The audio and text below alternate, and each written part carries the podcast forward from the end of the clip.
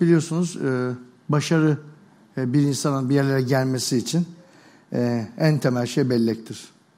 Belleğinizin çok iyi olması lazım. Çünkü bellek neden önemli? Bellek bütün beyindeki saklanan bir hard disk biliyorsunuz. Bunlar sinir hücreleri bakın. Sinir hücreleri dallı budaklıdır, ağaç gibidir. Ve bu sinir hücrelerinin özelliği şudur. Siz bir şey öğrendikçe bu dal budak sayısı artar. Ee, bu dal budak sayısının artması sizin e, belleğinizin daha iyi olmasına, zekanızın daha iyi olmasına sebep olur. Onun için hayatta ne kadar çok çalışırsan, emek harcarsan, okursan, yazarsan, çizersen, deney yaparsan beyinde o şekilde daha zeki hale gelinir. Onun için kimse zeki doğmuyor, kimse harika doğmuyor. Ama bunu siz ne yapıyorsunuz? Ee, kendiniz geliştiriyorsunuz. Ve bu e, insanın sinir hücrelerinin dallanıp budaklanması anlık oluyor. İnsanlar yaz tatilinde çıkarıyorsunuz çocukları. Geri geldiklerinde beyinlerinin birçok kısmının yüzde ona yakın küçüldüğünü görüyorsunuz yaz tatilinde. Çünkü kullanmadığın zaman hemen gidiyor. Bu beyin öyle bir şey. Bunu devamlı kullanacaksın. Ve şunu altını çizeyim. Bu beyni geliştirmenin en iyi yolu dil öğrenmek.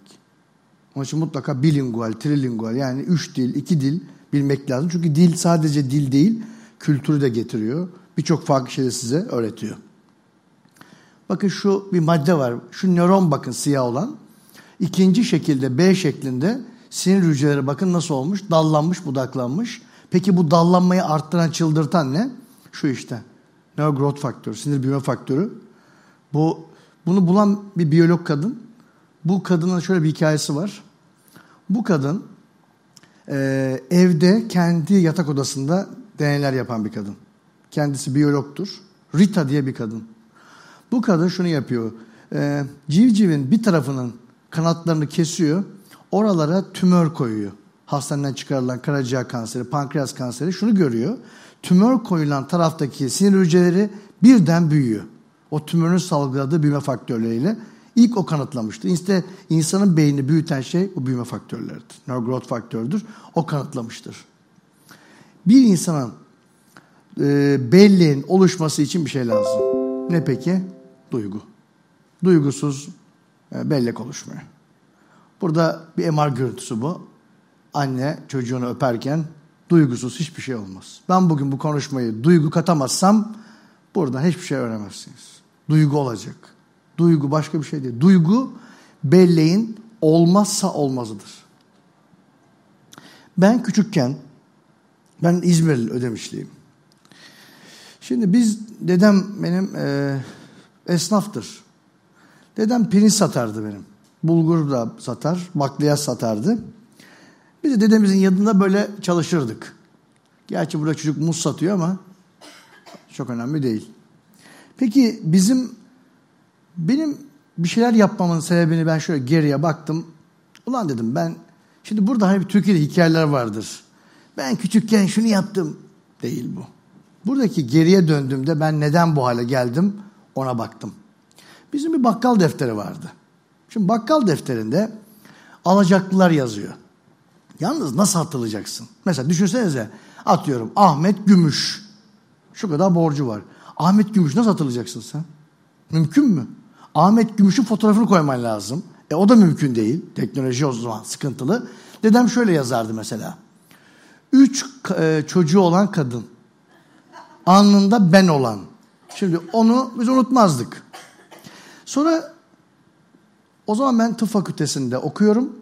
Yıllardan beri de şeyde çalışıyorum dedemin yanında. Ben de şöyle yazmaya başladım. Romatoid artritli teyze yazdım deftere. Ondan sonra kanser olan amcanın yeğeni. Bir parantezine küçük hücre akciğer kanseri. Bu da benim bir terminolojim oldu. Böyle güzel güzel ben de yazıyordum. O zaman demek bu defter önemliymiş. Bu benim için bir duyguydu. Peki Pavlov ne diyor? Pavlov diyor ki sen diyor yemeğe verdin hayvana. Tamam hayvan yemeği seviyor. Peki bir düdük var bir de. Düdüğün bir anlamı yok hayvan için. Ama düdükle yiyeceği birleştirdiğin zaman hayvan için düdük artık bir yiyecek oluyor. Bu ne? Yiyecek bilgi ise düdük duygu. Duygu koydun mu onu çağırabiliyorsun ve kaydedebiliyorsun artık. O zaman bu çok önemliydi benim için. Nasıl yani? Şimdi küçüklüğüme baktığımda ben o zamanlar 7-8 yaşındaydım.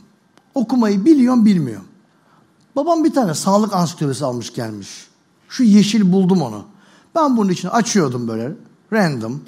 Açıp kapatıyordum, atıp kapatıyordum. Oradan hemoglobin öğrendim, plasenta öğrendim, çocuk nasıl doğuyor öğrendim ama anlamıyorum da. Şekillere bakıyorum sadece. Orada çocuk çıkıyor. Bir de merak da var tabii. Ulan diyorum nasıl oluyor falan filan. Bizim ilginç bir özelliğimiz oldu. Benim e, evin, evimizin alt komşusu kadın doğumcuydu. Muayenehanesi de oradaydı. Ben küçükken 4 yaşlarında hep onun yanına giderdim. Onu sorardım ben. Çocuk nasıl çıkıyor abi, amca? O bana oytun bak böyle oluyor derdi. Sonra o e, küretaj yaparken delikten bakardım. Nasıl oluyor bu işler diye. O zamanlar eldiven yoktu. Eldiven olmadığı için hemşirenin elleri tırnakları kanlı çıkardı. Ben sorardım neden ellerinizde kan var diye. O çocuğum kanıyor derdi. O gün kanın kırmızı olduğunu öğrendim. Hemoglobini öğrendim sonra. Sonra bir de ben çok sık hasta olurdum. Doktora gittiğimizde çocuk doktorun arkasında şu vardı. Böbrekler. Ben onu hayat boyu unutmadım. Neden? Ateşlisin. Gebermiş durumdayım. Ağzına şeyi sokuyor. Bademciğine bakacak. Abeslangı. Ama benim orada hep gözüm böbrekteydi. Derdim ki o böbrekler. Ve hayat boyu ben elime hamur verildiğinde böbrek yaptım. Çünkü benim hayatımdaki en mesela ben hemen mesela küçükken lise şeyde ortaokuldayken hamurlar çıktıydı. Çamur hamur. Bir şey yaptı. Hemen böbrek yapar. Ürete bağlardım onu. Benim işim buydu. O adamın arkasındaki şu uyduruk böbrek benim şu anda hala böbreği en iyi bildiğim ders benim. Böbreği ben çok iyi bilirim. Hala nefroloji çok severim, çok bilirim. Şimdi bana bir desek ya Oytun sen böbreği iyi biliyorsun. Nereden dese bunu desem güler biliyor musun? Ama gülmeyecek işte. Bu, bu buradan geliyor işte. Oradan geliyor. Sonra 9 yaşıma geldiğimde KBB'ci gittim. Kulak burun boğaz. Ben devamlı orta kulak iltihabı olurdum. Ben devamlı hasta olan bir çocuğum. Ve akrep burcuyum. Akrepler çok hasta olur derler. İsteyin, isteyin inanmayın. Bana göre burç yok ama ben inanırım. Şimdi e, adam dedi ki bana Oytuncuğum dedi sen dedi çok kulak iltihabı olmanın sebebi dedi ağzın açık uyuyorsun dedi. Çünkü ağzın açık uyursan burnum tıkalıydı. Nefes buradan gidiyor. Kulağı havalandıran boru da bu. O burada. Burnundan nefes alırsan kulağın hava alır. Orta kulak iltihabı olmazsın. İşte dedi sen ağzından nefes aldığın için oğlum dedi senin kulağına hava gitmiyor dedi. Ondan dedi orta kulak iltihabı oluyorsun dedi. O borunun adı Öztaki borusu dedim ben. Adam dedi ki oğlum sen nereden biliyorsun diye sen bunu? Sen adam olacaksın dedi. Abi o gaz bana çünkü benim hayatımdaki en üst gördüğüm adam KBB'ciydi. Kulak burun bağ. 8 yaşındasın ufacık. Adam dev gibi. Her şey yapıyor. Sana burnuna sokuyor, kulağı, elini kulağına sokuyor. Her şey serbest. Benim için onu söylemesi dedim ben bu işi yapacağım. Öztaki'yi de biliyorum. Ben dedim artık uçarım. Bak oradaki takdirin sen de oluştu duyguya bak şimdi. Oradaki Öztaki çok önemli benim için. Şimdi dedem benim e, kalp hastası. Dedem ben o zamanlar e, 7 yaşında, 5 yaşında, 4 yaşında hepsi kalp hastası olduğunu biliyorum. Dedemin hep göğsü ağrırdı. Dedem koroner arter hastalığı var, damar sertliği var. Dedem biraz çalıştım hemen göğsü ağrır, sol kolu ağrırdı. Anneanneme ovdururdu kolunu. O bizim için evde bir yıkımdı. O zamanlar stent yok, balon yok. Çekmek zorundaydı. Ve evde en önemli şey şuydu. Üstünü kapatamamışım. Dil altı hapıydı.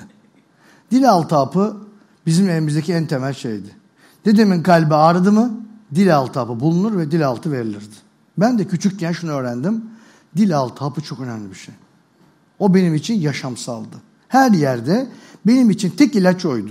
Bir insan hasta olduğunda düşünse 4-5 yaşındasın. Kötü olduğun zaman dil altı hapı almalısın. Çünkü çocuksun bir şey bilemem o zamanlar. Ben de civcivle hasta olduğu zaman dil altı hapı veriyordum. Çünkü evde başka bir şey yok bildiğim.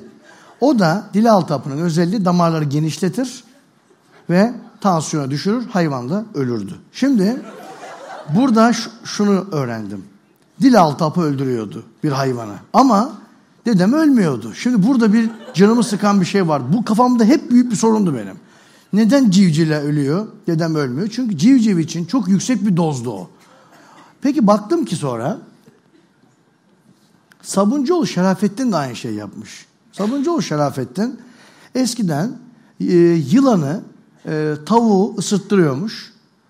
Ama ölmesin diye önceden karışım hazırlıyormuş. Adam ilk toksikoloji uzmanı. Adamın yaptığı şu. Yılan ısıracak tavuğu, tavuk ölmeyecek. Sabuncuoğlu böyle başlamış hayatı. Demek ki ben doğru yol demişim. Sonra baktım insanlar koyundan insana kan vermeye çalışmışlar. Şimdi ne alaka? Bunlar kaç yılı biliyor musun? 1600'lü yıllar. Sonra şu adam, şu adam Benting. Benting 1910'lu yıllarda insülini bulan adam. Ben size hikayesini anlatayım. İnsülin yokken çocuklar şeker hastası oluyor, zayıflıyor, ölüyor. Bakın şu. Ve şeker hastalığı da çocuklarda yüzde ikidir. Yani yüz çocukta ikisi şöyle oluyor. Zayıflıyor, idrar yapıyor aşırı ve ölüyor. Çünkü insülin olmazsa dokular şekeri kullanamaz biliyorsunuz. Zayıflar ve ölür. İnsanlar şunu diyor. Bir çocuk zayıflarsa, çok idrar yaparsa ölür. Ve kimsenin umurunda değil bu. Buna kötü hastalık diyorlar. Şimdi kanser gibi. Ama bir herifin canını sıkıyor bu. Bu adamın canını sıkıyor. Şunu yapıyor. Köpeklerde karaciğeri çıkarıyor, böbreği çıkarıyor.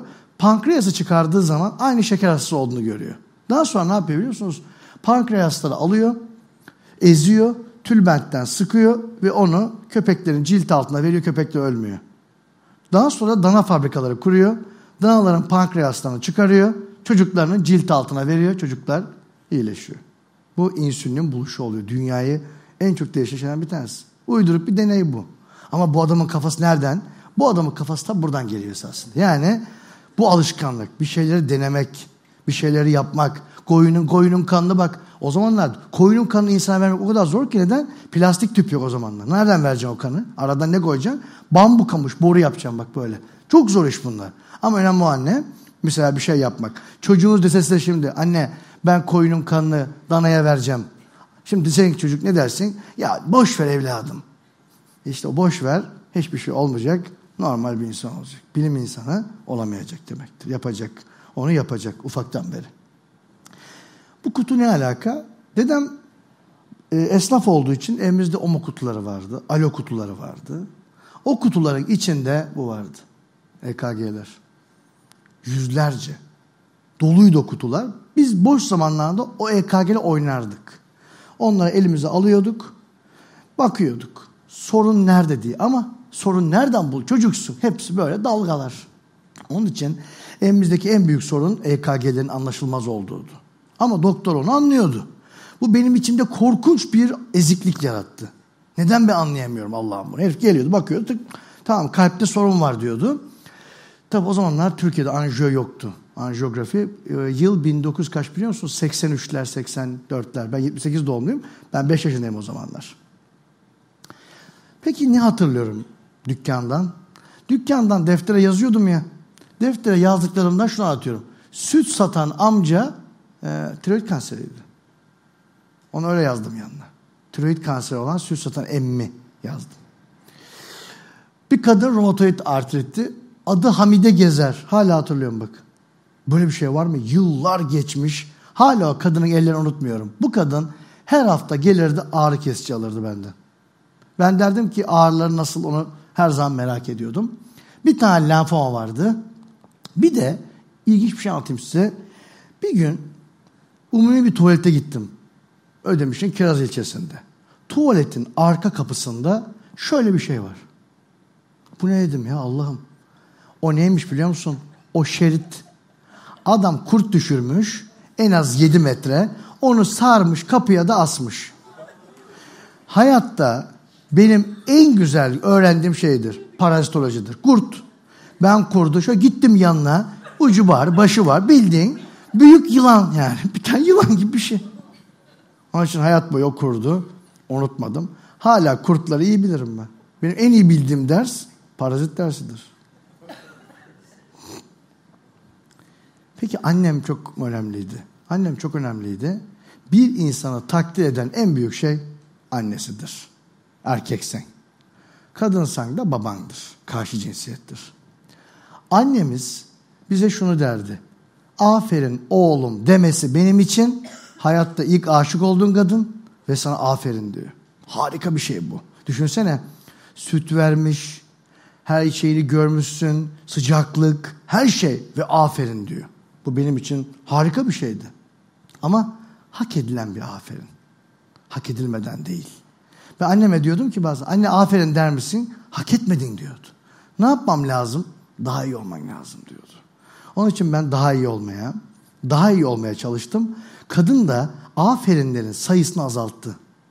Ben daha iyi oldukça o dedi ki daha az aferin vermeye başladı.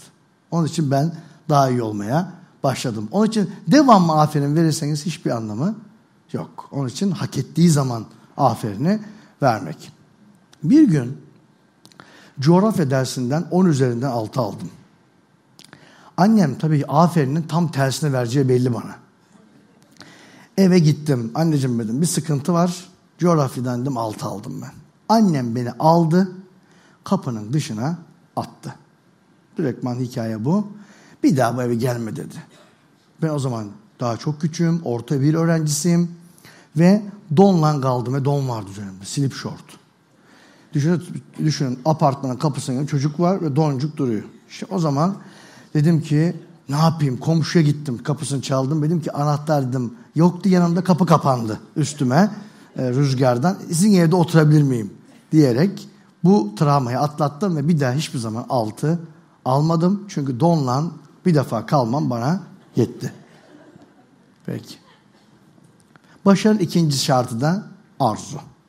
Arzu İngilizce craving diye geçiyor. Mesela susamışsınız, su içmek istiyorsun. O işte her şey yaptırır size. O suyu bulduran o işte. Açsın, yemeğe buldurur. Açsın çünkü. Peki bu arzu nasıl bir şey biliyor musunuz? Arzu akıcı bir şey. Nasıl akıcı biliyor musunuz?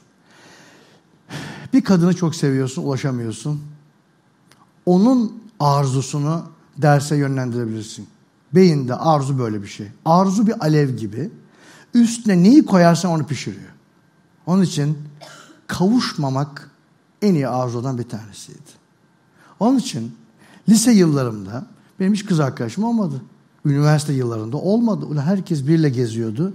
Biz bakıyorduk böyle Allah'ım bu ne diyor. Ama içimizde o, o korkunç libidinal enerjiyi biz ders çalışarak bir şeyler yapmak için harcadık. Onun için kavuşmak, kız arkadaş, erkek arkadaş olması iyi bir şey değil. Cep telefonu alıvermek gerçekten öyle. Çocuklarınızın bir arkadaşı varsa başarısız olacaklar. Net. Çünkü arzuları olmayacak. O arzu çok önemli. Beklemek, craving. Cep telefonu almayacaksın. Craving duyacak ona.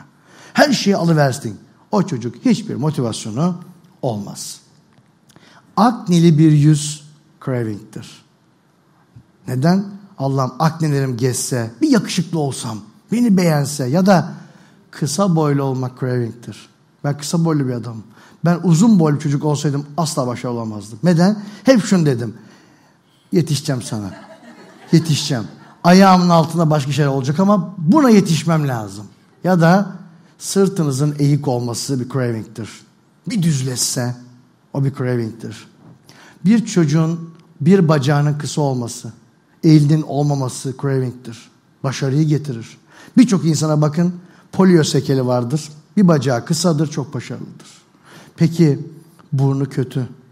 Bir burnum iyi olsa o da bir craving'tir. Onun için yamuk burunlar, sivilceli suratlar başarının temel kavramlarıdır. Bunu hiçbir zaman unutmayın. Her şey olan bir çocuk. Burnu çok iyi, sırtı çok iyi, cep telefonu var, kız arkadaşı var. Sıradan biri olacak o. Bilim adam falan olmayacak onda. Onun için burada biliniz. Libido yanan bir ateş gibidir. Bunun üstüne ne koyarsanız ısıtır. Nasıl yani? İçinizde alevler var. Diyorsun ki daha iyi olacağım, daha güzel olacağım, daha zengin olacağım, daha başarılı olacağım. Üzerine serseri koyduğunuz serseri büyür. Daha iyi olacağım, daha başarılı olacağım. Hırsızlığı öğrettiğiniz profesyonel hırsız olur.